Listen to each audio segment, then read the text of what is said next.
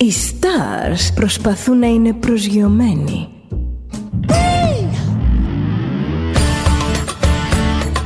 Ένα star είναι συνέχεια στον αέρα. Συνέχεια στον αέρα. Στο Δέλτα ζεις μαζί του.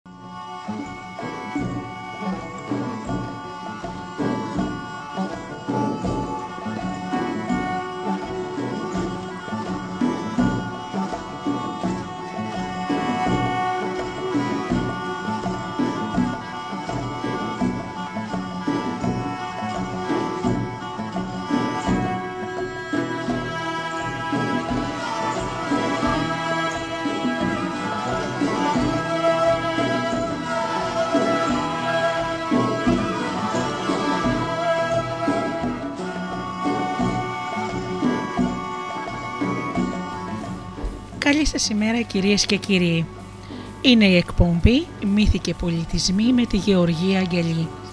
Ζωντανά από το στούντιο Δέλτα, το ραδιόφωνο της καρδιάς μας.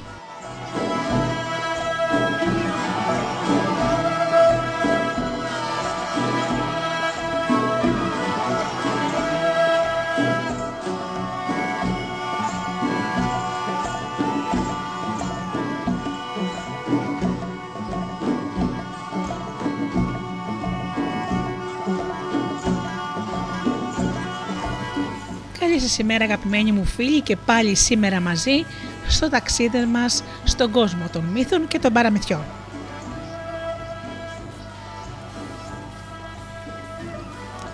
Σήμερα θα πούμε για τον Τροϊκό Πόλεμο.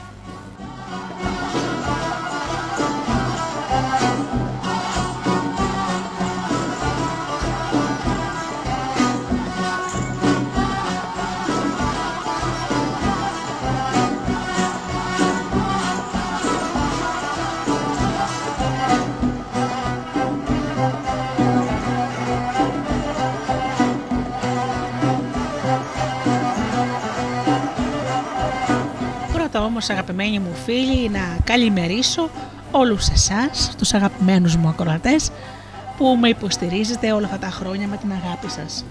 Καλημέρα λοιπόν στους φίλους που μας ακούν από τη σελίδα πληκτρολογώντας www.studiodelta.gr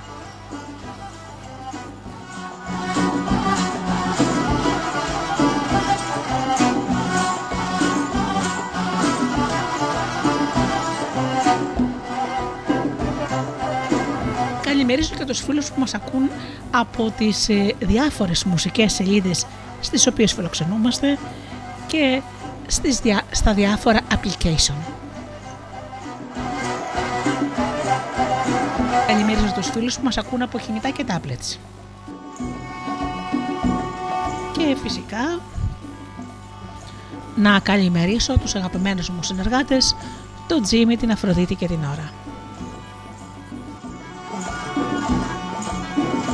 Σήμερα θα ακούσουμε μουσικές του Θανάση Παπακοσταντίνου.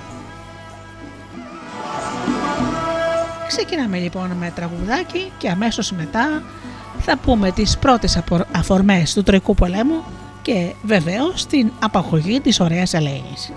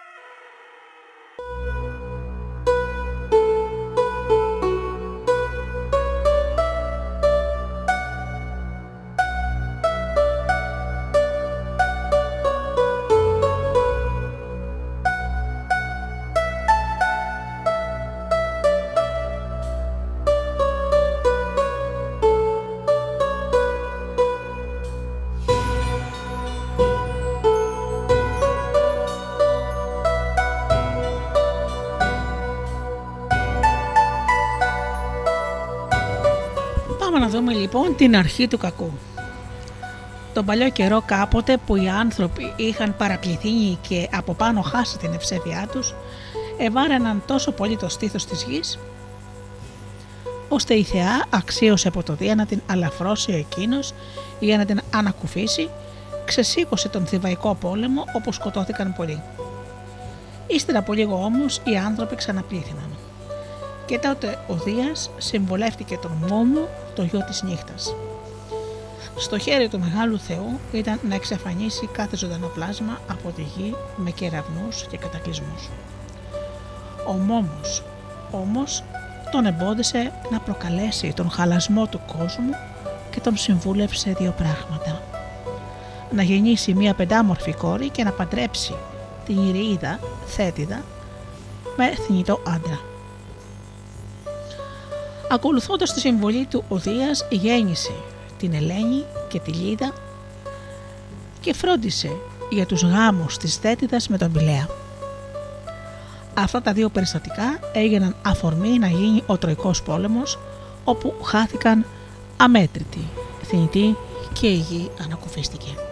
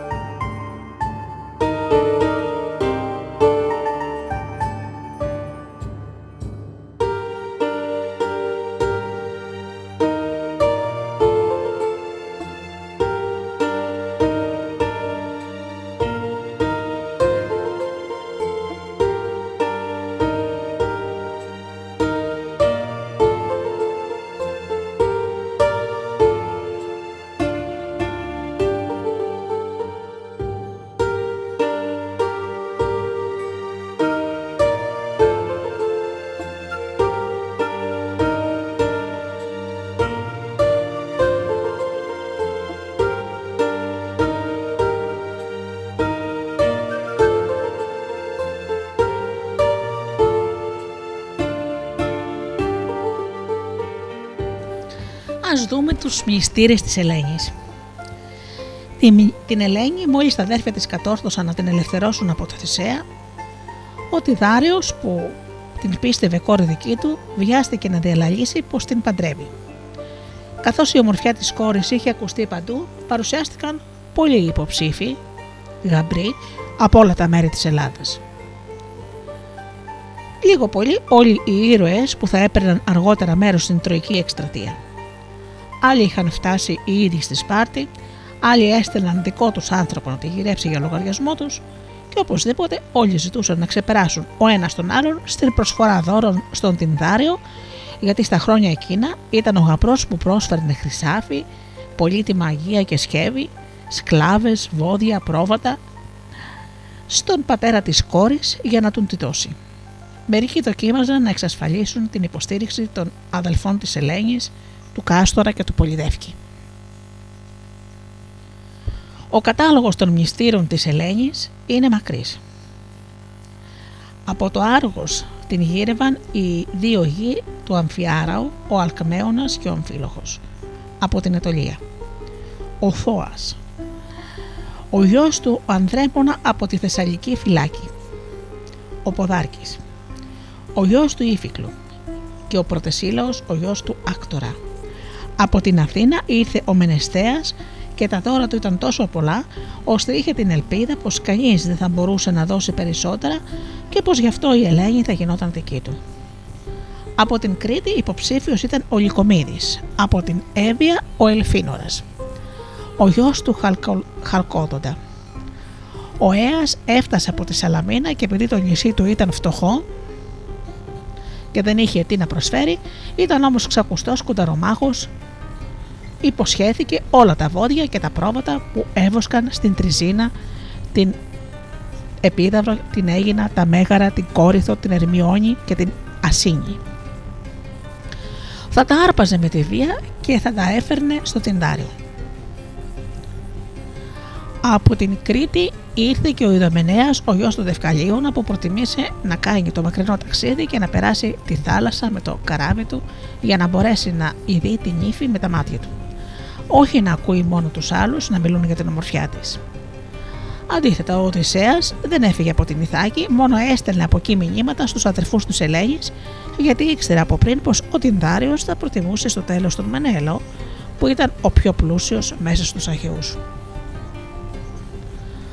Ο Τινδάριο βρέθηκε σε πολύ δύσκολη θέση μπροστά σε τόσους μυστήρες που ήταν μάλιστα έτοιμοι να σκοτωθούν μεταξύ τους για το χατήρι της Ελένης. Φοβόταν ακόμα πως όποιον και να προτιμούσε θα έκανα έπειτα εχθρού όλους τους άλλους. Σκέφτηκε λοιπόν κάτι πολύ έξυπνο. Πριν γίνει η εκλογή, ζήτησε από τους νέους να ορκιστούν πως αν καμιά φορά κάποιος τολμούσε να αρπάξει με τη βία την Ελένη από τον άντρα της, θα ξεκινούσαν όλοι μαζί να τον τιμωρήσουν. Εκεί ορχίστηκαν πρόθυμα γιατί καθένας είχε την ελπίδα πως αυτός θα ήταν που θα έπαιρνε την Ελένη. Και ούτε που έβαλε ο νους του καθενός τι θα του κόστιζε αργότερα ο όρκος αυτός. Αφού εξασφαλίστηκε με τον τρόπο αυτό, ο Τινδάριος αποφάσισε να δώσει την κόρη του στο Μενέλαο, όχι μόνο για τα πλούτη του, αλλά και γιατί την υποψηφιότητά του την υποστήριζε ο αδερφός του, ο Αγαμέμνονας, που ήταν γαμπρός του Τινδάριο από την άλλη του την κόρη την Κλητεμίστρα. Ο μόνος ήρωας που δεν είχε παρουσιαστεί και να διεκδικήσει την Ελένη ήταν ο Αχηλέας γιατί ήταν παιδί ακόμα και μεγάλωνε κοντά στον Χείρονα στο πύλιο. Αλλιώς, κανείς άλλος δεν θα αξιωνόταν να πάρει την Ελένη. Έτσι τα πράγματα πήραν τον δρόμο τους όπως τα είχε αποφασίσει ο Δίας. Και όταν ο Τινδάριο έχασε τους γιους του, τον Κάστορα και τον Πολυδεύκη, κάλασε από το άργο στον Μανέλο και του παρέδωσε τη βασιλεία της Σπάρτης.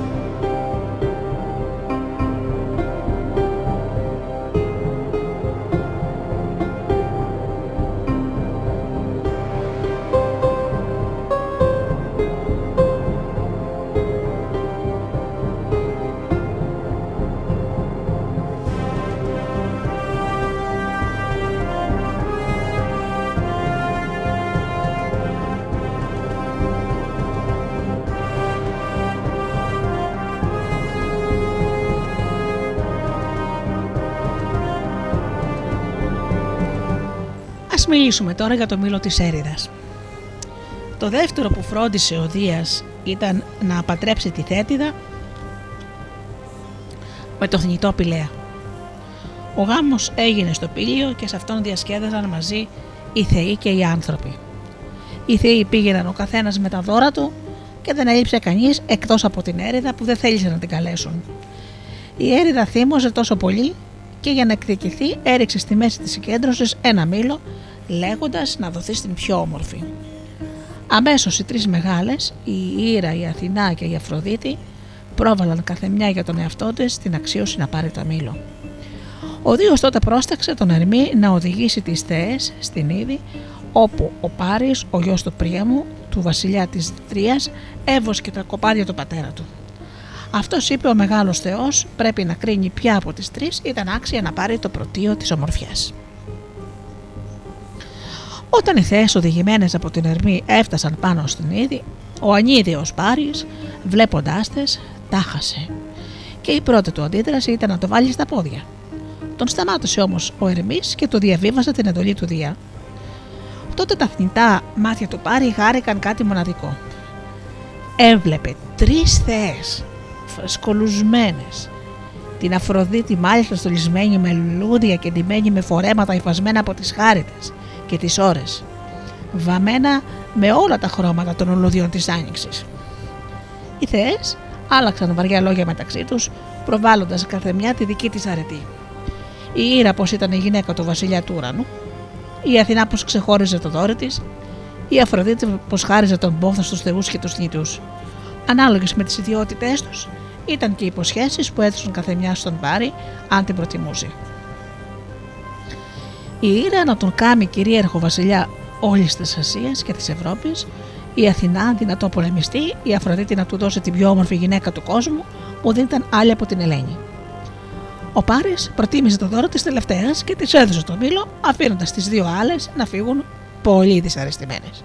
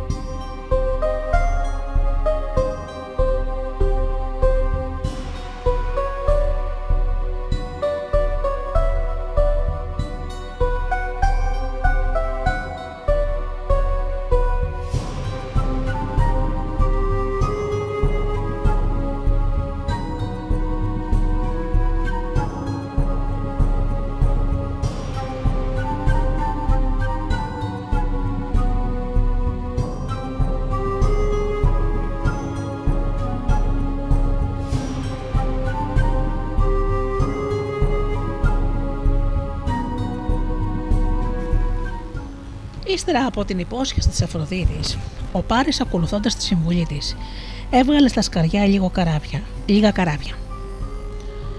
Οι Τρόες δεν είχαν ως τότε πλοία γιατί κάποιος παλιός χρησμός τους είχε συμβουλέψει να ασχολούνται με τη γεωργία και να αποφεύγουν τη θάλασσα, μήπως εξαιτίας της χάσουν κάποτε τη ζωή και την πόλη τους. Τα αρχαία καράβια τα κατασκεύασε ο Φέρεκλος, γιος του Τέκτονα, του Αρμονίδη, που όπως δήλωνε το όνομα του πατέρα του και του παππού του ήταν πολύ άξιος στη τέχνη του. Όταν ο Πάρης ανακοίνωσε στους δικούς του την απόφασή του να ταξιδέψει, δεν βρήκε αντίδραση μόνο που ο Έλενος και η Κασάνδρα προφήτεψαν τις συμφορές που θα ακολουθούσαν. Η Αφροδίτη τα κανόνιζε όλα. Έδωσε μάλιστα εντολή στο γιο της, τον Ανιία, ξάδελφο του Πάρη, να τον συνοδεύσεις στο ταξίδι. Έτσι ο Πάρης έφτασε στη Λακεδαίμονα όπου τον φιλοξένησαν στην αρχή στις Αμίκλες οι Διόσκουροι τα αδέρφια της Ελέγης και ύστερα ο ίδιος ο Μενέλαος στη Σπάρτη. Στο πρώτο τραπέζι πάνω ο Πάρης πρόσφερε στην Ελέγη δώρα. Δέκα μέρες έπειτα από τον ερχομό του ειδοποίησαν τον Μενέλαο να φύγει για την Κρήτη για να κυδέψει τον πατέρα της μητέρας του, τον Κατρέα. Φεύγοντας ο φιλόξενος βασιλιάς είπε στη γυναίκα του να φροντίσει να έχουν οι ξένοι ό,τι τους χρειάζεται ώσπου να φύγουν. Η απουσία του Μενέλαο ευκόλυνε τα σχέδια της Αφροδίτης που πιστή στην υπόσχεσή της έσμιξε την Ελένη με τον Πάρη. Ύστερα ο Πάρης έβαλε στο καράβι του την Ελένη και πολλούς από τους θησαυρούς του. Του Μενέλαου. Ακόμα λίγες δούλες της Ελένης μέσα σε αυτές την Έθρα, τη μητέρα του, Βασι... του Θησέα, την Κλειμένη, την αδελφή του Πυρίθου και έφεγε μέσα στη νύχτα μαζί με τον Πάρη. Στο παλάτι έμεινε μόνο η 9χρονη κόρη της Ελένης, η Ερμιόνη. Το ταξίδι του απαγωγέα δεν στάθηκε χωρίς περιπέτειες γιατί οι θεοί αγρυπνούσαν. Η Ήρα μόλις ξεμάκρυνε το καράβι, έστειλε κακοκαιρία και ανάγκασε τον Πάρη να ξεπέσει στη Σιδώνα. Στη Φινίκη και στην Κύπρο ύστερα έμεινε πολύ καιρό γιατί φοβόταν μήπως τους κυνηγήσουν. Όταν αισθάνθηκε τον εαυτό του ασφαλισμένο, ξεκίνησε για την πατρίδα του, φτάνοντας εκεί γιόρτασε τους γάμους του με την Ελένη.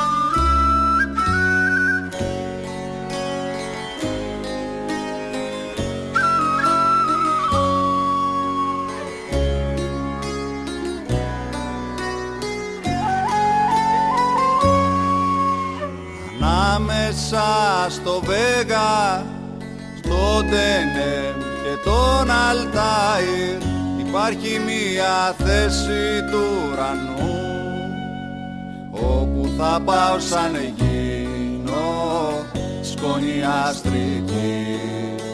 Για εκεί σας κλείνω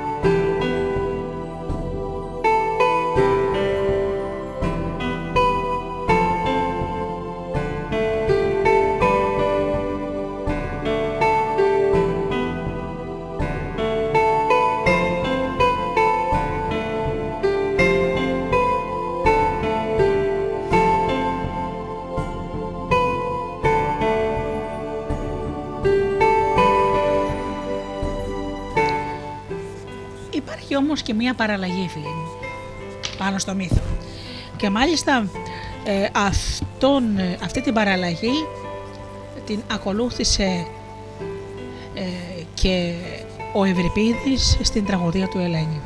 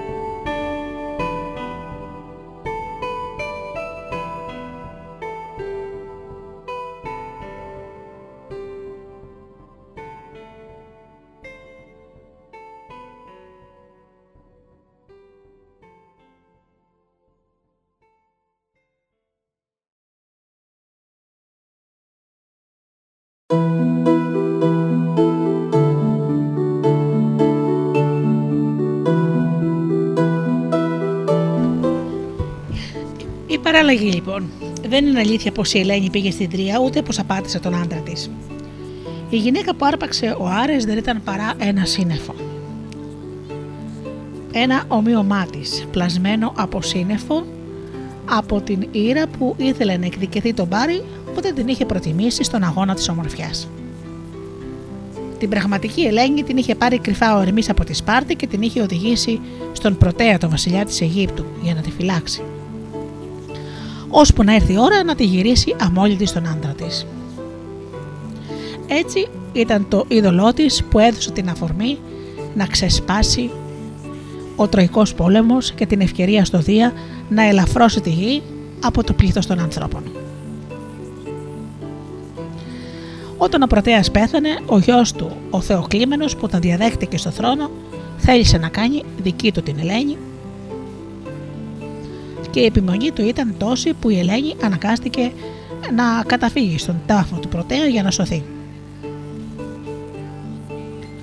Στο μεταξύ, ο Τεύκρος, περνώντας από την Αίγυπτο για να πάει στην Κύπρο, πληροφόρησε την Ελένη για την άλωση της Τρίας, για το θάνατο της μητέρας της και για την αμφίβολη τύχη των αδελφών της.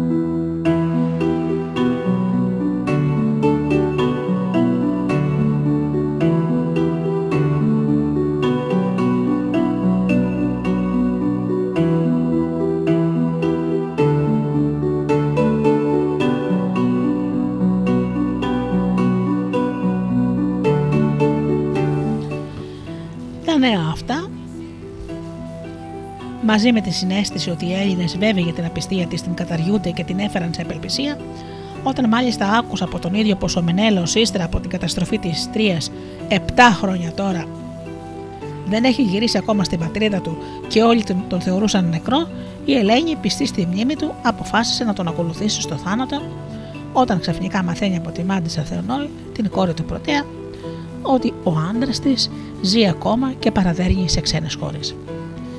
Την κρίσιμη αυτή ώρα φτάνει ο Μενέλο στην Αίγυπτο. Ύστερα από τις τόσες περιπλανήσεις στην Κρήτη, στη Λιβύη και σε άλλες χώρες, το πλοίο του είχε σπάσει πάνω στους βράχους. Ενώ ο ίδιος με τους συντρόφους του και το είδωλο της Ελένη που έφερε από την Τρία είχαν με δυσκολία σωθεί φτάνοντας εκεί. Φτάνοντας ο ήρωας μπροστά στο παλάτι, μαθαίνει από μια γριά θηρορό σε ποια χώρα βρίσκεται. Εκείνο όμως που δεν μπορεί να εξηγήσει είναι η βεβαίωσή της πως η Ελένη ζει από χρόνια μέσα σε αυτό το παλάτι, φτασμένη από τη Σπάρτη, λίγο, λίγο πριν από την εκστρατεία των Ελλήνων στην Τρία. Έτσι, όταν παρουσιάζεται η Ελένη και τον αναγνωρίζει, εκείνος ξέροντας πως έχει αφήσει τη γυναίκα του στην ακρογιαλιά μαζί με τους ναύτες του, νομίζει πως βλέπει φάντασμα. Πάνω στην ώρα έρχεται ένας από τους συντρόφους του με την είδηση πως η Ελένη του που φύλαγαν είχε εξαναμιστεί στον ουρανό, λέγοντας πως τελείωσε ο καιρός που η μοίρα της έγραφε να παίζει το ρόλο της Ελένη. Ο Μενέλος πείθεται πω μπροστά του έχει την πραγματική πιστή γυναίκα του. Ύστερα από τόσα χρόνια οι σύζυγοι ιστορούν ο ένας τον άλλον τα παθήματά τους και να, ετοιμάζονται να αντιμετωπίσουν τους νέους κινδύνους που τους περιμένουν γιατί ο Θεοκλήμενο σκοτώνει όποιον Έλληνα πέσει στα Αιγυπτιακά ακρογιάλια, ούτε βέβαια θα δεχόταν να παραχωρήσει την Ελένη που αγαπά τον άντρα της. Για να σωθούν, εξασφαλίζουν την πρώτα, πρώτα τη σιωπή της Θεονόης να μην προδώσει τον αδερφό της, τον αρχομό του Μενέλο, και ύστερα καταφεύγουν στο δόλο. Ο Μενέλος παρουσιάζεται ως ένας από τους συντρόφους του που ήρθε τάχα για να αναγγείλει στην Ελένη πως ο άντρας της πνίγηκε στις Λιβικές θάλασσες. Έτσι, ο Θεοκλήμενο, γυρίζοντας από ένα κυνήγι, βλέπει την Ελένη ντυμένη στα μαύρα με κομμένα μαλλιά. Εκείνη του δίνει την ψεύτικη είδηση για το θάνατο του Μανέλο και του δηλώνει πως τώρα πια είναι έτοιμη για να γίνει η γυναίκα του. Αφού πρώτα προσφέρει τις τελευταίες τιμές στο νεκρό. Γι' αυτό όμως χρειαζόταν να βρεθεί στην ανοιχτή θάλασσα και να ρίξει στα νερά όλα όσα εντάφια η ελληνική συνήθεια απαιτούσε για έναν που πνίγηκε και δεν ευπρέθηκε το σώμα του. Ο Θεοκλήμενος στη χαρά του πως τώρα πια η Ελένη είναι δική του της διαθέτει ένα πλοίο και τη στέλνει ανύποπτος μαζί με τους ναύτες του Μενέλο, φυσικά και τον ίδιο το Μενέλο και με μερικούς Αιγύπτιους σκλάβους που κουβαλούσαν τα κτερίσματα ενώ ο ίδιος αρχίζει να ετοιμάζει τους γάμους του. Γρήγορα ωστόσο μαθαίνει πως οι Έλληνες σκότωσαν τους Αιγυπτίους και έφυγαν για την Ελλάδα. Το θυμό του για το τόλο τους τον κατευνάζουν οι διόσκουροι. Παράλληλα, εξαγγέλουν στην Ελένη, καθώς ακόμα ταξιδεύει, πως όταν πεθάνει θα αποθεωθεί, ενώ ο Μενέλαος θα κατοικήσει στο νησί των Μακάρων.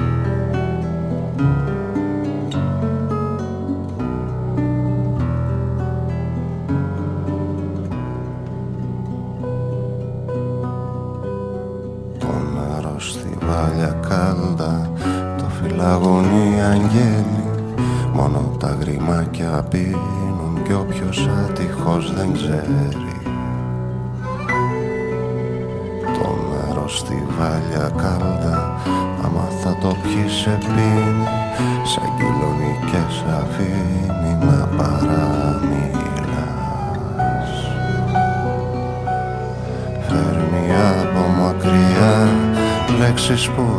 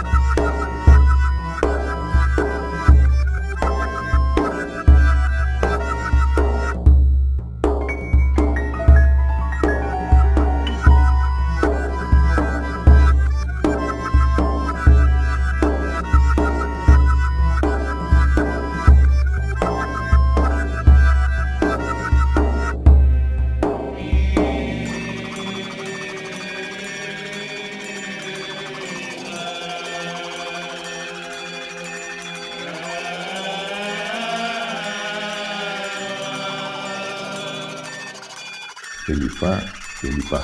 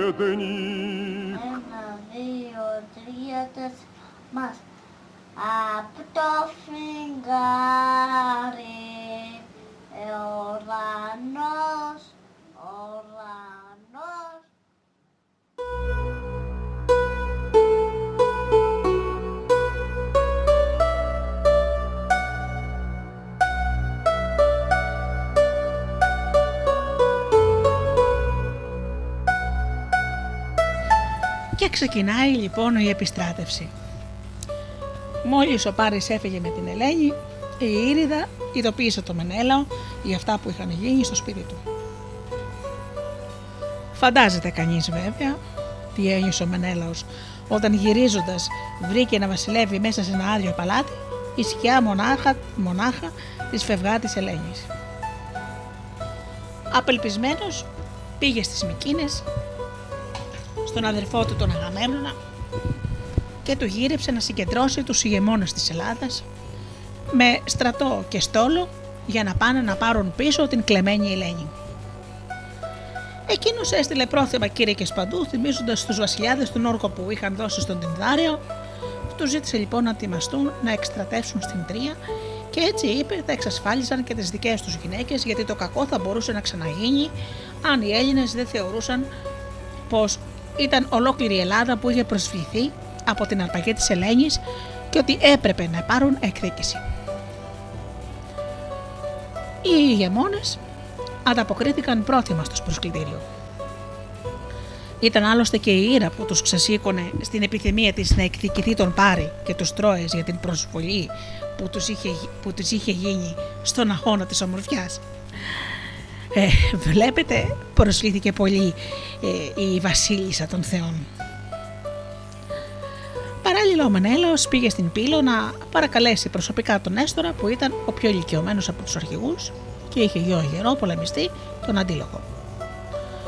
Ο Νέστορας τον καλοδέχτηκε και ταξίδεψε έπειτα μαζί του να καλέσουν τους αδέσμευτους από τον Όρκο, τον Οδυσσέα και τον Αχιλέα. Για τον Οδυσσέα πήγε στην Ιθάκη μαζί με τον Μενέλο και τον Έστορα.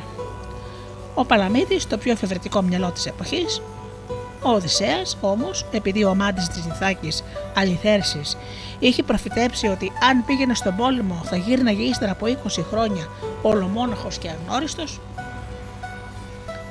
δεν ήθελε να πάρει μέρος σε ένα πόλεμο τέτοιο και προσποιήθηκε τον τρελό. Έζεψε στο αλέτρατο ένα άλογο και ένα βόδι φόρεσε μια σκούφια σαν το ύφες του στο κεφάλι και άρχισε να ρίχνει στο αυλάκι αλάτι αντί για σπόρο. Ο Παλαμίδης όμως που κατάλαβε την προσποίησή του για να τον δοκιμάσει, άρπαξε από την αγκαλιά της Πινελόπη στον τηλέμαχο που ήταν ακόμη τότε μωρό και τον ακούμπησε στη γη ακόμα μπροστά στο αλέτρι. Ο Οδυσσέας φυσικά σταμάτησε αμέσως τα ζώα και καθώς αποκαλύφθηκε ο δόλος του αναγκάστηκε να υποσχεθεί στο Μενέλαο όταν θα πάει στον πόλεμο και σταμάτησε τις τρέλες του. Κράτησε όμως από τότε πολύ μεγάλη κακία στον Παλαμίδη. Τον Αχιλέα, η μητέρα του η Θέτιδα, που, ήταν, που, τον, που ήξερε σαν θεά πως ήταν το παιδί της, αν πάει στον πόλεμο δεν θα ξαναγυρίσει, τον είχε στείλει όταν ήταν ακόμα 9 χρονών στη Σκύρο, στο βασιλέα Λυκομίδη, να ζει με τις κόρες του, ντυμένος γυναικεία κι αυτός, με το όνομα Πύρα, επειδή ήταν ξανθός. Μεγαλώνοντας ο ήρωας μέσα στο γυναικονίτη, αγάπησε μια από τις Βασιλοπούλες, την Διειδάμια, και απόκτησε από αυτήν γιο τον Νεοπτόλεμο, Ήπειρο. Τώρα όμως που ετοιμαζόταν η εκστρατεία και ο Μάντης, Κάλχας είχε προφητέψει στους Ατρίδες πως χωρίς τον Αχηλέα η, η Τρία δεν θα μπορούσε να πάρθει, ήταν απόλυτη ανάγκη να ανακαλύψουν που κρυβόταν. Για αυτή τη δύσκολη δουλειά προσφέρθηκε ο Οδυσσέας που είχε συνταχθεί πια με τους Ατρίδες. Μαθαίνοντας πως ο Αχηλέα κρυβόταν στη Σκύρο, πήρε μαζί του διάφορα εμπορεύματα, υφάσματα και κοσμήματα γυναικεία και μέσα σε αυτά μια ασπίδα και ένα σπαθί. Και όταν παρουσιάστηκε στο λικομίδι, του ζήτησε τον Αχηλέα. Αυτός αρνήθηκε πως ο ήρωας βρίσκεται στο νησί του. Έδωσε όμως τον Οδυσσέα την άδεια να τον αναζητήσει μέσα στο παλάτι. Επειδή ο Οδυσσέας δεν μπορούσε να τον ξεχωρίσει μέσα στις κόρες του Λιωδικομίδη, παρουσίασε τα εμπορεύματα που είχε φέρει μαζί του και την ώρα που εκείνες τα περιεργαζόντουσαν, έβαλε τους δικούς του ανθρώπους απ' έξω να σαλπίσουν και χτυπώντας τα όπλα τους να βγάλουν πολεμικές κραυγές. Αμέσως τότε ο Αχηλέα άρπαξε το σπαθί και την ασπίδα που βρήκε ανάμεσα στα υφάσματα και έτσι τον αναγνώρισαν και εκείνος υποσχέθηκε να οδηγήσει τους Μυρμιδόνες στην Τρία. Δύο μόνο από τους ηγεμόνες κατόρθωσαν να αποφύγουν την εκστρατεία. Ο, Εχέλο, ο Εχέπολος από τη Σικαιώνα έπεισε τον Αγαμέμνονα να τον αφήσει να χαίρεται τα αγαθά του, χαρίζοντάς του από τα πολλά του πλούτη μια περίφημη φοράδα την Έθη. Ο Κινήρα πάλι, ο βασιλιάς της Κύπρου, υποσχέθηκε στους απεσταλμένους του Αγαμέμνονα πως θα έστελνε για τον πόλεμο 50 καράβια με στρατό, τους έδωσε και μάλιστα ένα πολύτιμο θώρακα δώρο για τον Αγαμέμνονα. Αργότερα όμως έστειλε μόνο ένα καράβι και πάνω σε αυτό 49 μικρά καραβάκια από πυλό με κούκλους αντί για ναύτες. Πριν ξεκινήσει μια τόσο μεγάλη επιχείρηση, ο Αγαμέμνονας έκρινε σωστό να πάει στους Δελφούς και να ζητήσει τη συμβουλή του Απόλλωνα. Ο Θεός αποκρίθηκε. Όταν κάποτε δεις τους πιο αντριωμένους από τους αρχαιούς βασιλιάδες να μαλώνουν μεταξύ τους, να ξέρεις πως το, πως το μάλωμά τους είναι καλό σημάδι για την έκβαση του πολέμου. Πραγματικά πριν φτάσουν ακόμα στην Τρία, στο συμπόσιο των Αχαιών που έγινε στην Τένεδο, άναψε μια πολύ μεγάλη και έντονη συζήτηση ανάμεσα στον Αχηλέα και τον Οδυσσέα για το πώς θα έπαιναν την Τρία, με παλικαριά ή με δόλο. Και ο αρχιστράτηγος παρακολουθούσε με κρυφή χαρά αυτό τον καυγά γιατί έβλεπε να πραγματώνεται ο όρος που είχε βάλει ο Θεός για την άλωση της Τρίας. Τόπος για την συγκέντρωση του στρατού ορίστηκε η Αυλίδα, πόλη της Βιωτίας, στο στενό του Ευρύπου. Εκεί έφτασαν ένας-ένας από όλα τα μέρη της Ελλάδος οι αρχηγοί των Αχαιών με στρατό και καράβια.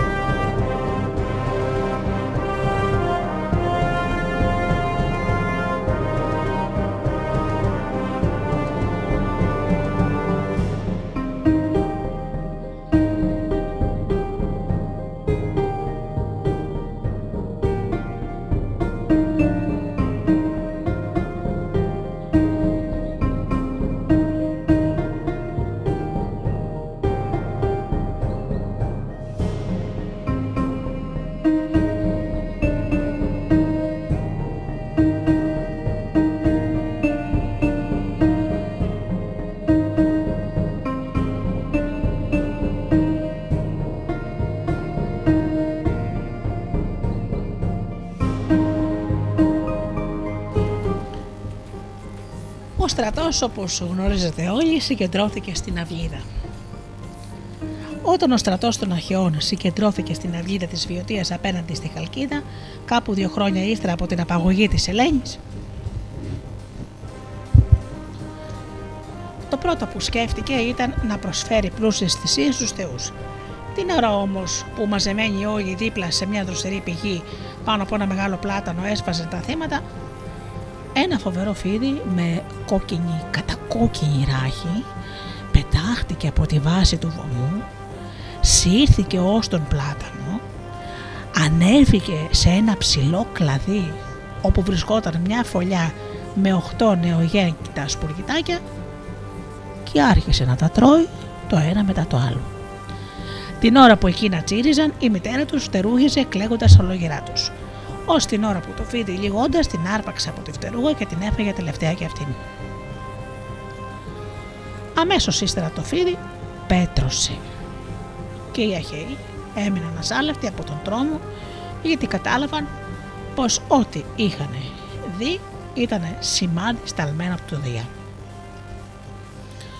Τότε πήρε το λόγο ο Κάλχας, ο σοφός μάντης του στρατού και εξήγησε. Το σημάδι αυτό δεν θα βγει αμέσως, αλλά πολύ αργότερα η φήμη του όμως θα μείνει αθάνατη. Τα οχτώ σπουργίτια και η μητέρα του εννιά που φαγώθηκαν από το φίδι είναι τα εννιά χρόνια που θα χρειαστεί να πολεμήσουμε για να πάρουμε την τρία. Μη φοβάστε όμως, στα δέκα το πλούσιο κάστρο θα γίνει δικό μας. Ύστερα από τις θυσίες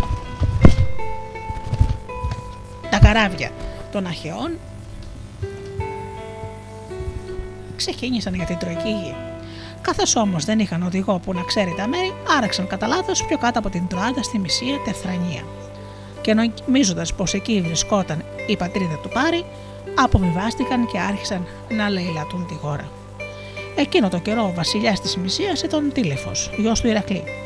Και μόλις τους είδε, όρμησε με το στρατό του και σκότωσε πολλούς μέσα σε άλλους και τον Θέρσανο, το γιο του Πολυνίκη. Στη μάχη αυτή αγωνίστηκε γενναίο ο Πάτροκλος δίπλα στον Αχιλέα. Καθώς ο Αχιλέας ορμούσε πάνω στον τήλεφο, εκείνος φοβήθηκε και το έβαλε, και το έβαλε στα πόδια. Πλέχτηκε όμως ένα κλίμα αμπελιού και έπεσε. Έτσι πρόφτασε ο Αχιλέας να τον πληγώσει στο μυρό με το κοντάρι που είχε από τον κένταυρο χείρονα. Και πληγωμένος όμως ο τήλεφο ανάγκασε τους Αχαιούς να μπουν στα καράβια τους και να φύγουν. Στο γυρισμό τους έπιασε μια δυνατή κακοκαιρία που τους κόρπισε τα πλοία. Έτσι γύρισαν ταλαιπωρημένοι ο καθένας στην πατρίδα του. Ύστερα από την περιπέτεια αυτή χρειάστηκαν 8 ολόκληρα χρόνια για να μπορέσουν πάλι να συγκεντρωθούν.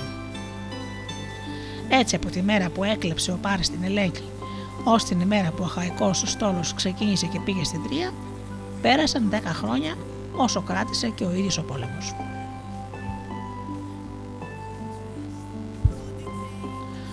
Η πληγή που είχε ανοίξει το κοντάρι του Αχιλέα στο μυρό του τήλεφου δεν έλεγε να κλείσει. Και τότε ο ήρωας αναγκάστηκε να καταφύγει στο μαντίο του Απόλλωνα στη ηλικία για να ζητήσει τη βοήθεια του Θεού. Εκείνος αποκρίθηκε ότι μονάχα από αυτόν που τον είχε πληγώσει μπορούσε να γιατρευτεί. Ο τρόσας ιάσεται.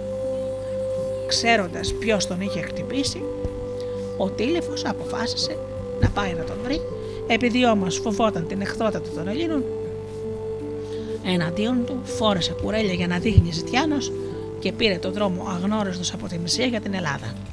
Φτάνοντας στο Άργος βρήκε πρώτα την Κλητεμνίστρα και τη ζήτησε να τον δεχτούν να τους κάνει όποια δουλειά θέλουν αν της αποκάλυψε και τους πραγματικούς λόγους του ερχομού του και την έκανε συμμαχό του, δεν είναι βέβαιο.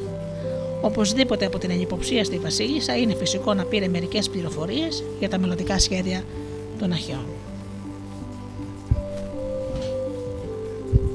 Στο Άργος έτυχε εκείνο τον καιρό να βρίσκονται μαζεμένοι οι Έλληνες βασιλιάδες και να συζητούν ζωηρά αν έπρεπε να αρχίσουν τις ετοιμασίες για μια νέα εκστρατεία στην Τρία ή όχι. Η γνώμη του Αγαμέμνονα ήταν έντονα αρνητική, γιατί ύστερα από την πρώτη αποτυχία φοβόταν πως και η δεύτερη επιχείρηση δεν θα είχε αποτέλεσμα, μια και εξακολουθούσαν να αγνοούν που βρίσκεται η τρία. Άλλωστε δεν είχε καμία όρεξη να καταστραφεί ο ίδιος για το χατήρι της Ελέγης. Εκείνο που ήθελε ήταν να προστατεύσει το δικό του βασίλειο και τη Σπάρτη, ας φρόντιζε ο αδερφός του που ήταν και ο υπέτειος.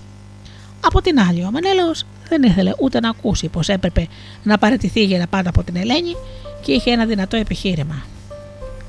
Εμείς οι Έλληνες θα αφήσουμε τους βαρβάρους να μας φέρονται σαν να είμαστε δούλοι του μη...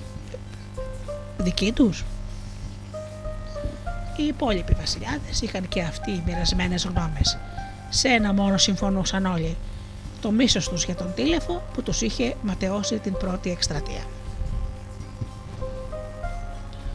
Ο τήλεφος μόλις βρέθηκε στο Άργος θέλησε πρώτα να κερδίσει την εμπιστοσύνη των αρχαίων Γι' αυτό προσποιήθηκε ότι ήταν ένας φτωχός ναυτικός που είχε καταντήσει ζητιάνος επειδή κάποτε δοκίμασε να αράξει με τη βάρκα του σε μια κρογελιά της Μυσία και οι άνθρωποι του τήλεφου του είχαν πάρει τη βάρκα και τον είχαν πληγώσει και τον ίδιο στο χέρι. Γι' αυτό είπε δεν είχε κανένα λόγο να συμπεθεί τους μισούς.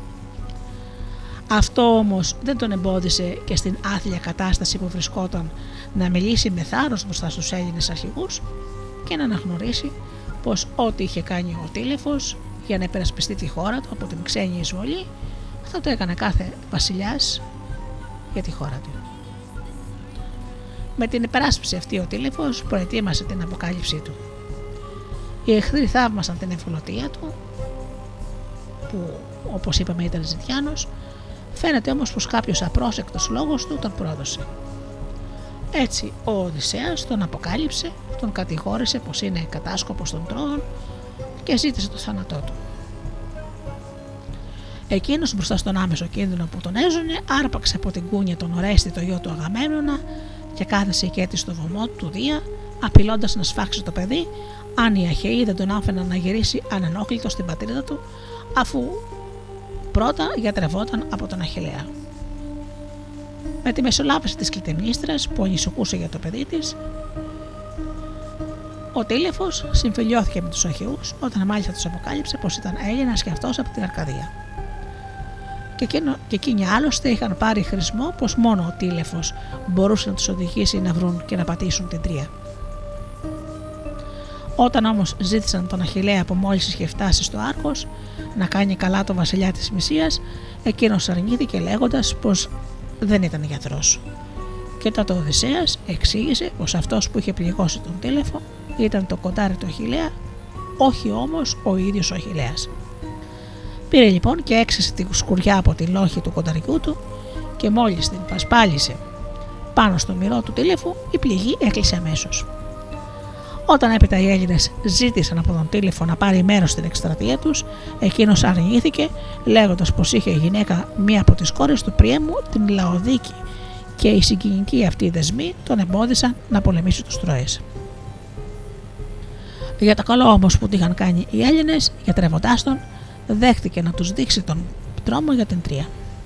Έτσι, όταν ο Κάλχας με τη μαντική του τέχνη εγγυήθηκε πως οι πληροφορίες που τους έδινε ο τήλεφο ήταν σωστές, τον άφησαν να γυρίσει στην πατρίδα του.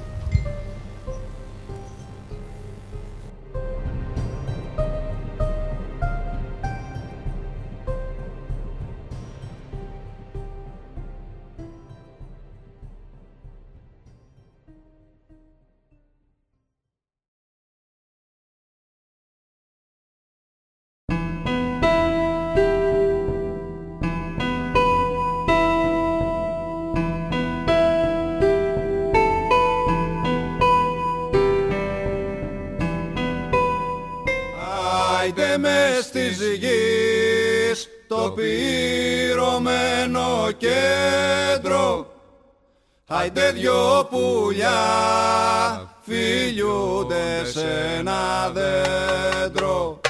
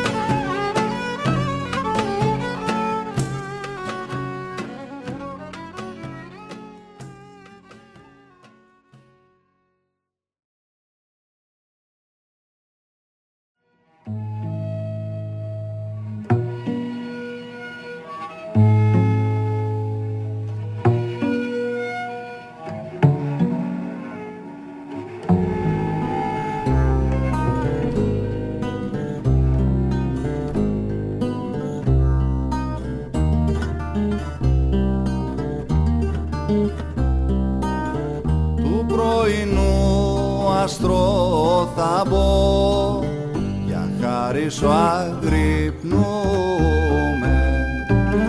για να αναπνοή μας σου μιλά κι οι βράχοι κρυφακούνε άστρο του πρωινού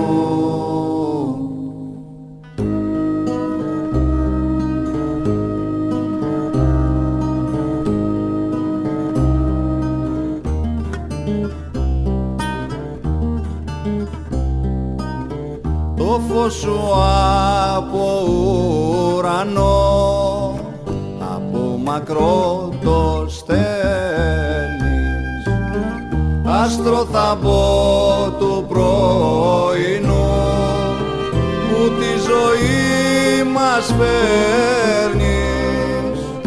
Άστρο του πρωινού.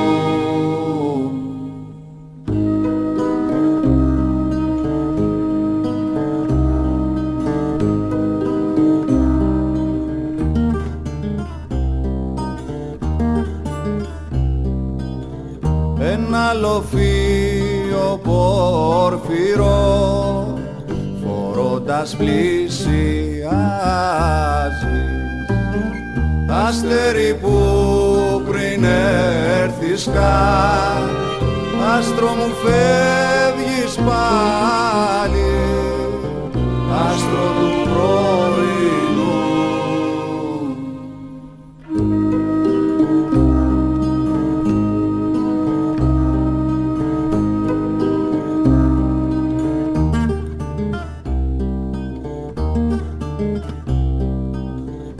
άστρο θα μπω του πρωινού. Βλέπουμε να σημώνεις.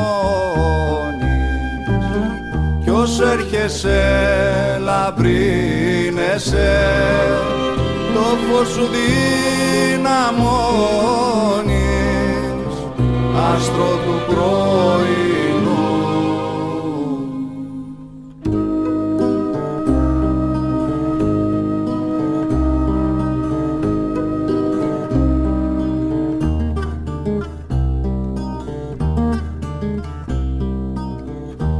άστρο θα μπω του πρωινού. Για χάρη σου αγρυπνούμε και τούτη μέρα ας μας βρει. Μ' αυτούς που αγαπούμε άστρο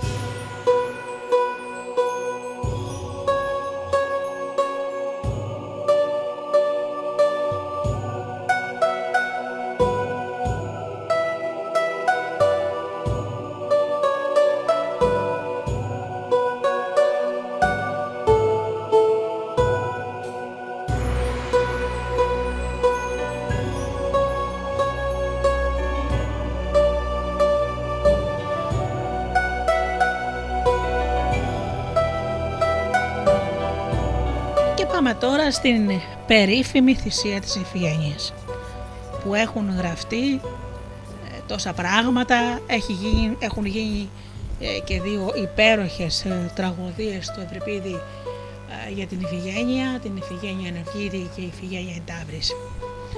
Πάμε να, λοιπόν να δούμε για τη θυσία της πριγκίπισσας. Ο Αχαϊκός στρατός που τώρα που ήξερε από τον τήλεφο την τοποθεσία της Τρίας μαζεύτηκε πάλι στην αυλίδα. Μια μέρα όσο ακόμα βαστούσαν οι ετοιμασίες της εκστρατείας, ο Αγαμέμνονας βγήκε και κυνήγη.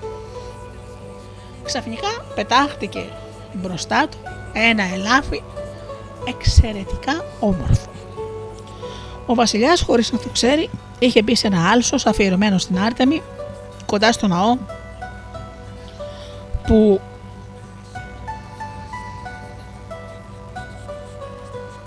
τις είχαν ιδρύσει οι κάτοικοι της Αυλίδας. Ανυποψίαστος όπως ήταν, σκότωσε το ιερό ζώο και καυχήθηκε και από πάνω πως ούτε η Άρτεμη δεν θα σημάδευε τόσο καλά όσο αυτός. Ασφαλώς η θεά θύμωσε. Η θεά λοιπόν η θυμωμένη έκοψε τους ανέμους. Όλους ώστε ο στόλος των οχιών να μην μπορεί να ανοίξει πανιά για την τρία. Όταν η άπνοια δεν έλεγε να πάρει τέλος και ο στρατός άρχισε να δημονεί, οι αρχηγοί ανακάστηκαν να καταφύγουν στο Μάντι Κάλχα και αυτός ύστερα από μεγάλους δισταγμούς εξήγησε πως το ξεκίνημα του στόλου ήταν αδύνατον αν ο, Θεός, αν ο θυμός της Θεάς Άρτεμις δεν εξηλαιωνόταν με τη θυσία της Ευγένειας.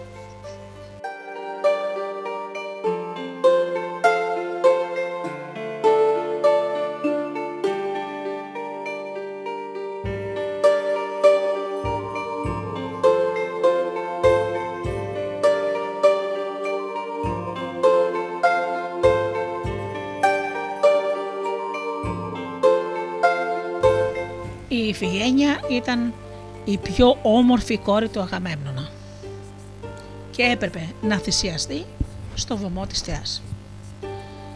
Η θέση του Αγαμέμνονα ήταν πάρα πολύ δύσκολη. Το δίχως άλλο προτιμούσε χίλιες φορές παρά να θυσιάσει την κόρη του να μείνει ανεκδίκητη η αρπαγή της γυναίκας του αδερφού του και να του λείπει η δόξα του αρχιστράτηγου. Ο Μενέλος όμως ήθελε να πάρει πίσω την Ελένη και από πάνω είχε με το μέρος του ολόκληρο το στρατό που ανυπομονούσε να δράσει. Και αν όμως ο αρχιστράτηγος κάτω από το σιγό της ανάγκης έπαιρνε τη φοβερή απόφαση με ποιον τρόπο θα κατόρθωνε να δικαιολογήσει την πρόκληση της κόρης του στην Αρκίδα μέσα σε τόσους άντρες, χωρίς να φανερώσει ως την τελευταία στιγμή τα σχέδιά του ούτε στην ίδια ούτε στη μητέρα της. Στο τέλος, ύστερα από υπόδειξη φαίνεται του Οδυσσέα, έκρινε σκόπιμο να μεταχειριστεί δόλο και έτσι μίλησε στη γυναίκα του να έλθει γρήγορα με την κόρη τους στην αυλίδα γιατί ο Αχιλέας απαιτούσε τάχα πριν ξεκινήσουν για την τρία να την παντρευτεί και έπειτα να τη στείλει στη θεία για να περιμένει τον γυρισμό του από τον πόλεμο. Πραγματικά η κλητεμίστρα έρχεται στο στρατόπεδο της αυλίδας με την Ιφηγένεια και το γιο της τον Ορέστη, παιδί ακόμα, Γρήγορα όμως μαθαίνει από τον Αχηλέα που δεν τον είχαν μοιήσει στο σχέδιο ότι κανένας λόγος δεν είχε γίνει για γάμο της κόρης της μαζί του. Πάνω στην ώρα, ένας γέρος δούλος την πληροφορεί ποιος ήταν ο πραγματικός λόγος που ο άντρας της είχε καλέσει την Ιφηγένεια στην αυλίδα. Η Βασίλισσα στην απελπισία της γυρεύει βοήθεια από τον Αχηλέα και εκείνος, αγαλακτισμένος που είχαν χρησιμοποιήσει το όνομά του για δόλωμα, χωρίς μάλιστα να τον ειδοποιήσουν, βεβαιώνει πως ακόμα και με κίνδυνο της ζωής του δεν θα άφηνε να γίνει η θυσία της Ιφηγένειας. Και καθώς όμως οι μαζεμένοι εκεί Αχαιοί, ακόμα και ο στρατός του ίδιου του Αχηλέα, επιμένουν στη θυσία της κόρης, ο Αχηλέας όταν δοκιμάζει να αντισταθεί, με δυσκολία ξεφεύγει το λιθοβολισμό. Τη λύση στο διέξοδο την δίνει η ίδια Ιφηγένεια. Όταν βλέπει πόσο, πόσες χιλιάδες νέοι άντρες είναι πρόθυμοι να σκοτωθούν για τη τιμή και τη δόξα της Ελλάδας και τον Αχιλέα έτοιμο να αντισταθεί ως το τέλος για να τη σώσει, ξεπερνά το φόβο του θανάτου που είχε νιώσει μόλις πρωτάκουσε την απόφαση του πατέρα της και σε μια ωραία στιγμή έξαρσης προσφέρει τον εαυτό της θυσία για τη νίκη των ελληνικών όπλων. Είναι έτοιμα για τη θυσία. Η Ιφηγένεια προχωρεί μόνη της και παίρνει τη θέση της κοντά στο βωμό και ο Κάλχα υψώνει το μαχαίρι. Όλοι αποστρέφουν το πρόσωπό τους για να μην παρακολουθήσουν με τα μάτια τους τη φοβερή σκηνή της σφαγής. Και όταν όμως ακούν το χτύπημα του μαχαιριού και γυρίζουν να δουν, αντί για την κόρη, βλέπουν ένα μεγάλο και ωραίο ελάβι να σπαρταρά στο χώμα και να ραντίζει με το αίμα του το βωμό. Χαρούμενος ο Μάντης εξηγεί το θαύμα από την επιθυμία της Άρτεμις να μην μοιάνει το βωμό της με ανθρώπινο αίμα και μάλιστα βασιλοπούλας. Τώρα πια δεν υπάρχει κανένας λόγος να καθυστερούν τα καράβια τους ούτε μία μέρα. Από την ώρα εκείνη η θεά θα τους έστελνε ούρεο άνεμο. Η ίδια η Φιγένεια είχε γίνει άφαντη γιατί η θεά την τελευταία στιγμή την είχε μεταφέρει στη χώρα των Ταύρων όπου την έκανε ιέρια στο ναό της.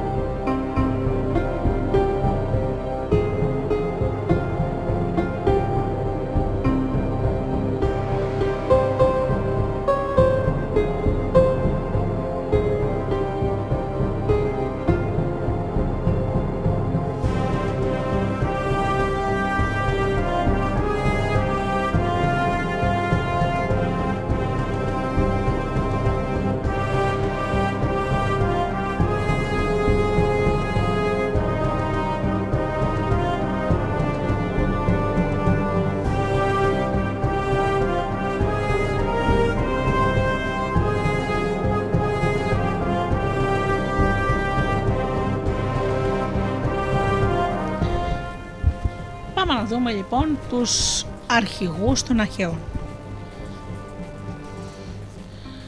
Το σύνολο των Ελλήνων που παίρνουν μέρος στον Τρικό Πόλεμο ονομάζονται από τον Όμηρο και τους άλλους επικούς κατά προτίμηση Αχαιοί και Αργοί όπως και Δαναοί χωρίς διάκριση. Οι Έλληνες είναι μόνο ένα από τα ελληνικά φύλλα που ακολούθησαν τον Αχιλέα από την Νότια Θεσσαλία. Για να αποφύγουμε την άσκοπη ποικιλία στη μυθολογία μας, μιλούμε σταθερά για Αχαιούς ή και για Έλληνες με τη σημερινή σημασία του όρου, όχι με αυτήν που έχει στον Όμηρο.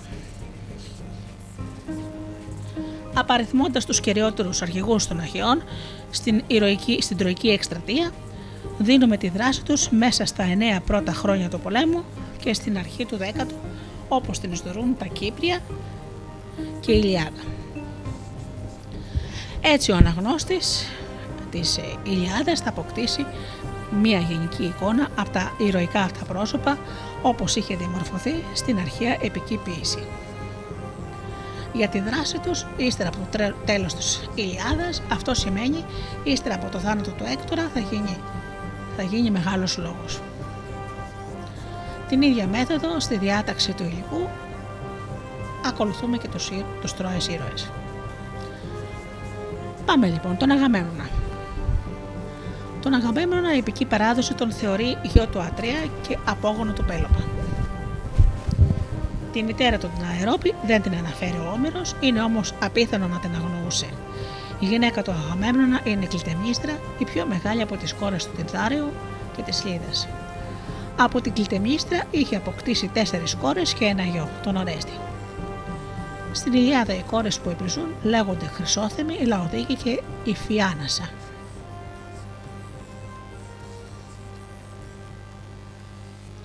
Για την Ιφηγένεια ο Όμερος αποφεύγει να μιλήσει. Στην τραγωδία η Λαοδίκη έχει αντικατασταθεί από την Ηλέκτρα. Τον Αγαμέμνονα το έπος τον ξέρει ως βασιλιά των Μικηνών μιας πολιτείας μεγάλης και πλούσιας, ή πολύχρυσος με κίνη. Το κράτος του άπλωνε σε πολλά νησιά και σε όλο το Άργος, χωρίς να είναι εύκολο να προσδιοριστεί η έκταση που δίνεται στην περίπτωση αυτή στο γεωγραφικό όρο Άργος, γιατί στον Όμηρο μπορεί να σημαίνει η ομόνη, την ομώνυμη πόλη, ολόκληρη την Πελοπόννησο ή και την Αργολίδα μόνο. Καθώς είχε βοηθήσει τον αδερφό του και τον Μενέλαο να παντρευτεί την Ελένη, ο Αγαμέμνονας ένιωθε βαθιά την προσβολή που, του, που τους είχε γίνει από τον Πάρη, γι' αυτό έστειλε αμέσως διάγγελμα σε όλους τους Έλληνες βασιλιάδες για την κοινή εκστρατεία. Πήγε, πήγε μάλιστα ο ίδιος όπως ισχυρίζεται στην, στην Οδύσσια μαζί με τον Μενέλαο στην Ιθάκη για να πείσει τον Οδυσσέα να τους ακολουθήσει. Μια πανελλήνια εκστρατεία που αν πετύχαινε θα τους χάριζε τιμή και πλούτη και έτριζε έτσι κι αλλιώς τη φιλοδοξία του, ακόμα είχε κάθε λόγο να πιστεύει ότι θα γινόταν ο αρχηγός της. Πραγματικά, όταν οι βασιλιάδες συγκεντρώθηκαν στην αυλίδα, τον όρισαν αρχιστράτηγο όχι τόσο γιατί ήταν άδερφό, γιατί ο αδερφός του είχε δεχθεί την προσβολή των τρώων, όσο γιατί είχε την πιο μεγάλη στρατιωτική δύναμη μέσα στους Έλληνες. Για την εκστρατεία είχε ετοιμάσει 100 καράβια γεμάτα στρατό και άλλα 60 είχε δώσει στους αρκάδες που δεν είχαν το δικό του στόλο. Έτσι στην Ιλιάδα χαρακτηρίζεται συχνά ως άναξ ανδρών, ευρύ, κρύων και βασιλεύσατος. Σύμβολο της μεγάλης εξουσίας του Αγαμέμνονα ήταν το περίφημο σκύπτρο των Πελοπιδών. Το είχε φελοτεχνήσει ο ύφιστο για να το χαρίσει στο Δία και εκείνος το παραχώρησε στον Ερμή και έπειτα πέρασε διοδοχικά στον Πέλοπα, στον Ατρέα, στον Θιέστη για να φτάσει τέλος, τέλος στα χέρια του Αγαμέμνονα. Στα πρώτα χρόνια του πολέμου, ο αρχιστράτηγος δεν φαίνεται να ξεχώρισε για την παλικαριά του ανάμεσα στους άλλους ήρωες. Ο Αχιλέας στο Α της Ιλιάδας τον αποκαλεί μέθησο δειλό που η καρδιά του δεν βαστούσε να βγει να πολεμήσει ή να στήσει ενέδρα με τους άλλους. Με τους άλλους αχαιούς βεβαίως. Ακόμα αδιάντροπο, πλεονέκτη, με μόνη σκέψη πως σαν αρχιστράτηγος που ήταν θα έπαιρνε τα περισσότερα λάφυρα και ας έμενε καθισμένος και ασφαλισμένος στο στρατόπεδο την ώρα που οι άλλοι πολεμούσαν. Φυσικά οι κατηγορίες αυτές καθώς βγαίνουν από το στόμα του θυμωμένου Αχιλέα έχουν μεγάλη δόση υπερβολής. Το βέβαιο όμως είναι ότι και στο ποιητή την αντικειμενική διήγηση η μορφή του να παρουσιάζει όχι μόνο φωτεινές αλλά και σκοτεινές πλευρές, όχι λίγες. Με την προσβλητική συμπεριφορά του απέναντι στον, στον ιερέα του Απόλλωνα, πρώτα στον Αχηλέα, έπειτα στον πιο αντριωμένο συμμαχό του, γίνεται αφορμή να σκοτωθούν αμέτρητοι αρχαίοι, ακόμα τα καράβια τους να κινδυνεύσουν να καούν και ο, ο στρατός όλος να αφανιστεί. Μόλις όμως η νίκη πάει να γύρει με το μέρος των αντιμάχων και οι Τρόες τώρα που έλειψε ο Αχιλέας παίρνουν κουράγιο και στρατοπεδεύουν κάτω στον κάμπο της Τρίας όλη η αλαζονία του Αγαμέμνονα εξαφανίζεται. Έτσι δέχεται χωρίς αντίρρηση να στείλει πρεσβεία στον θυμωμένο αήρωα με την υπόσχεση, αν ξαναγύριζε στη μάχη, να του χαρίσει αμέτρητα δώρα. Όταν πάλι κυρίευσαν με το καλό την τρία, θα τον άφηνε να φορτώσει το καράβι του με χρυσάφι, χαλκό και σκλάβες. Τέλος, μόλις γύριζαν στην πατρίδα, θα τον, πάντρευαν, θα τον πάντρευε με όποια από τις κόρες του ήθελε, δίνοντάς του άφθενα πρικιά και από πάνω επτά πολιτείες δικές του. Δύο φορές βλέπουμε τον Αγαμέμπνο σε κρίσιμες ώρες να χάνει τόσο το κουράγιο του, ώστε να προτείνει να λύσουν την πολιορκία και να γυρίσουν ντροπιασμένοι στην Ελλάδα. Στην πρώτη τον αντικρούει Διομήδη, στη δεύτερη Οδυσσέας, με βαριά λόγια. Μόνο ένας δηλό άμπνιαλο και ανάξιος να κυβερνά τόσους αντριωμένους αχαιούς θα μπορούσε να κάνει μια τέτοια πρόταση. Άλλη μια φορά πιο πριν, ο αρχηγός του στρατού είχε προτείνει να φύγουν χωρίς να περιμένουν να πατήσουν την τρία. Τότε όμως ο λόγος του ήταν προσποιητός, με μόνο σκοπό να δοκιμαστεί η ψυχική εντοχή των Αχαιών, ύστερα από 9 χρόνια πολέμου και από τον κλονισμό που είχε προκαλέσει η αποχή του Αχηλέα. Ο ποιητής, ωστόσο, δίνει και την αντίθεση εικόνα, παρουσιάζοντας τον Αγαμέμνονα να ξεχωρίζει από τους άλλους βασιλιάδες στην ομορφιά και στην αρχοδιά και όταν οπλίζεται για τη μάχη να μοιάζει με το Δία στα μάτια και στο κεφάλι με τον Άρη, στη μέση με τον Ποσειδώνα, στο, στο στέρνο. Η Ελένη πάλι μπροστά στον Πρίαμο χαρακτηρίζει τον αδερφό του άντρα της, αγαθό βασιλιά και δυνατό πολεμιστή. Στην επιθεώρηση του στρατού που έχει κάνει πριν βγουν στη μάχη, διαθέτει το κύρος να εμψυχώσει το στρατό του, ακόμα και να μαλώσει όσους έβλεπε να με δείχνουν μεγάλη προθυμία να κινηθούν, ακόμα και ήρεος ονομαστού για την παλικαριά τους. Όπως ο Οδυσσέας και ο Διομήδης που είναι αρκετά γνωστοί. Στις μάχες που ακολουθούν σκοτώνει τον Οδείο, τον αρχηγό των Αλιζόνων, τον Έλατο και τον Άδραστο παρόλο που είχε πέσει η Κέτη στα πόδια του Μενέλαου. Στην ε, Ήτα, στο, στην Ήτα της Ιλιάδας το 162 προσφέρεται ανάμεσα σε άλλους να μονομαχήσει με την Έκτορα ο κλήρος όμως ευνοεί τον Έαντα. Πόσο εκτιμούσαν οι Αχαίοι την αρετή του αρχηγού τους φαίνεται από την προσευχή τους στο Δία και ο κλήρος να πέσει ή στον Έαντα ή στο Διομήδη ή στον Αγαμέμνονα. Η εικόνα του γενναίου Αγαμέμνονα ολοκληρώνεται την τρίτη μέρα της μάχης. Προεξαγγέλλοντα την αρεστία του ποιητής, περιγράφει με κάθε λεπτομέρεια την αρματοσιά του. Ενώ η Ήρα και η Αθηνά βροντούν από τον Όλυμπο για να τιμήσουν τον Αχηλέα της πολύχρησης Μικίνας. Και πραγματικά σκοτώνει πλήθος Τρόε μέσα σε άλλους δύο γιους του Πρίαμου, δυο του αντίμαχου και δυο του αντίνορα. Πληγώνεται όμως από τον κόνα στο χέρι και αναγκάζεται να αποσυρθεί από τον αγώνα. Λίγο αργότερα, όταν οι Αχαίοι βρίσκονται σε άμεσο κίνδυνο καταστροφής, μπαίνει πάλι στη φωτιά της μάχης και πληγωμένος, που είναι μαζί με τον Οδυσσέα, και τον Διομήδη και αυτούς πληγωμένους για να δώσουν κουράγιο στο, στο στρατό και μόνο με την παρουσία τους. Μετά τον θάνατο του Πάτροκλου συμφιλιώνεται με τον Αχιλέα και εκείνος στους αγώνες που οργανώνει από τον τάφο το αγαπημένο του φίλου για να τιμήσει τον αρχηγό του στρατού δεν τον αφήνει να κοντορομαχήσει με, την, με τον Μυριώνη, μόνο του δίνει χωρίς αγώνα το πρώτο βραβείο λέγοντας πως όλοι του ξέρουν πως είναι ο πρώτος στη δύναμη και στα άρματα. Υπάρχει και μια σκοτεινή σελίδα από τα νανικά χρόνια του Αγαμένονα και δεν φαίνεται να γνωρίζει το έπος αυτή την σκοτεινή σελίδα. Σύμφωνα με μια νεότερη παραλλαγή, η Κλητεμίστρα είχε παντρευτεί στην αρχή τον Τάνταλο, το γιο του Θιέστη, και είχε αποκτήσει και παιδί. Η ομορφιά της όμως άναψε τον πόθο του Αγαμένονα και στην επιθυμία του να την κάνει δική του, δολοφόνησε τον Τάνταλο, που ήταν ο πρώτος, ξάδερφο, ο πρώτος του ξάδερφος, σκότωσε τον μωρό αποσπώντας το βία από το στήθος της μητέρας του και ρίχνοντάς το με δύναμη πάνω στο χώμα. Και έπειτα άρπαξε με τη βία την κλητεμίστρα και έφεγε μαζί της πάνω στο άρμα του. Και αμέσως τον κυνήγησαν οι αδελφοί της, οι διόσκουροι, πάνω στα άσπρα τους άλογα και τον ανάγκασαν να γυρίσει πίσω Εκείνος όμως έπεσε οικέτη στα πόδια του πατέρα τους, του Διδάριο, και εκείνος τον συγχώρεσε και να νομιμοποίησε το χάμο του με την κλητενίστρα.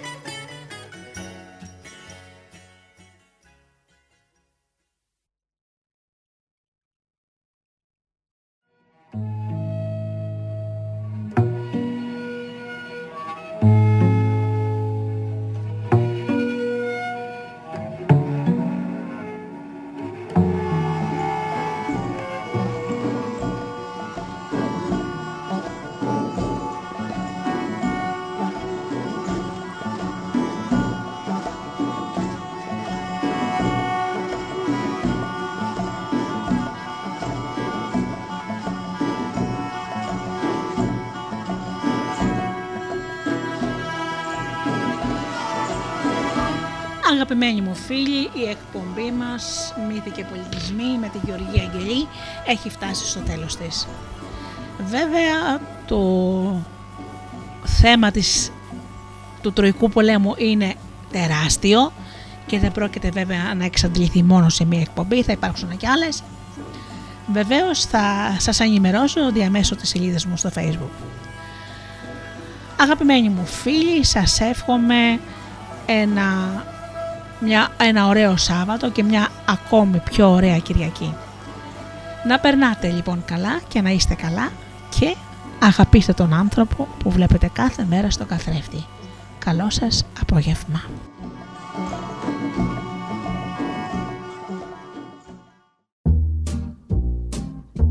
Οι stars προσπαθούν να είναι προσγειωμένοι.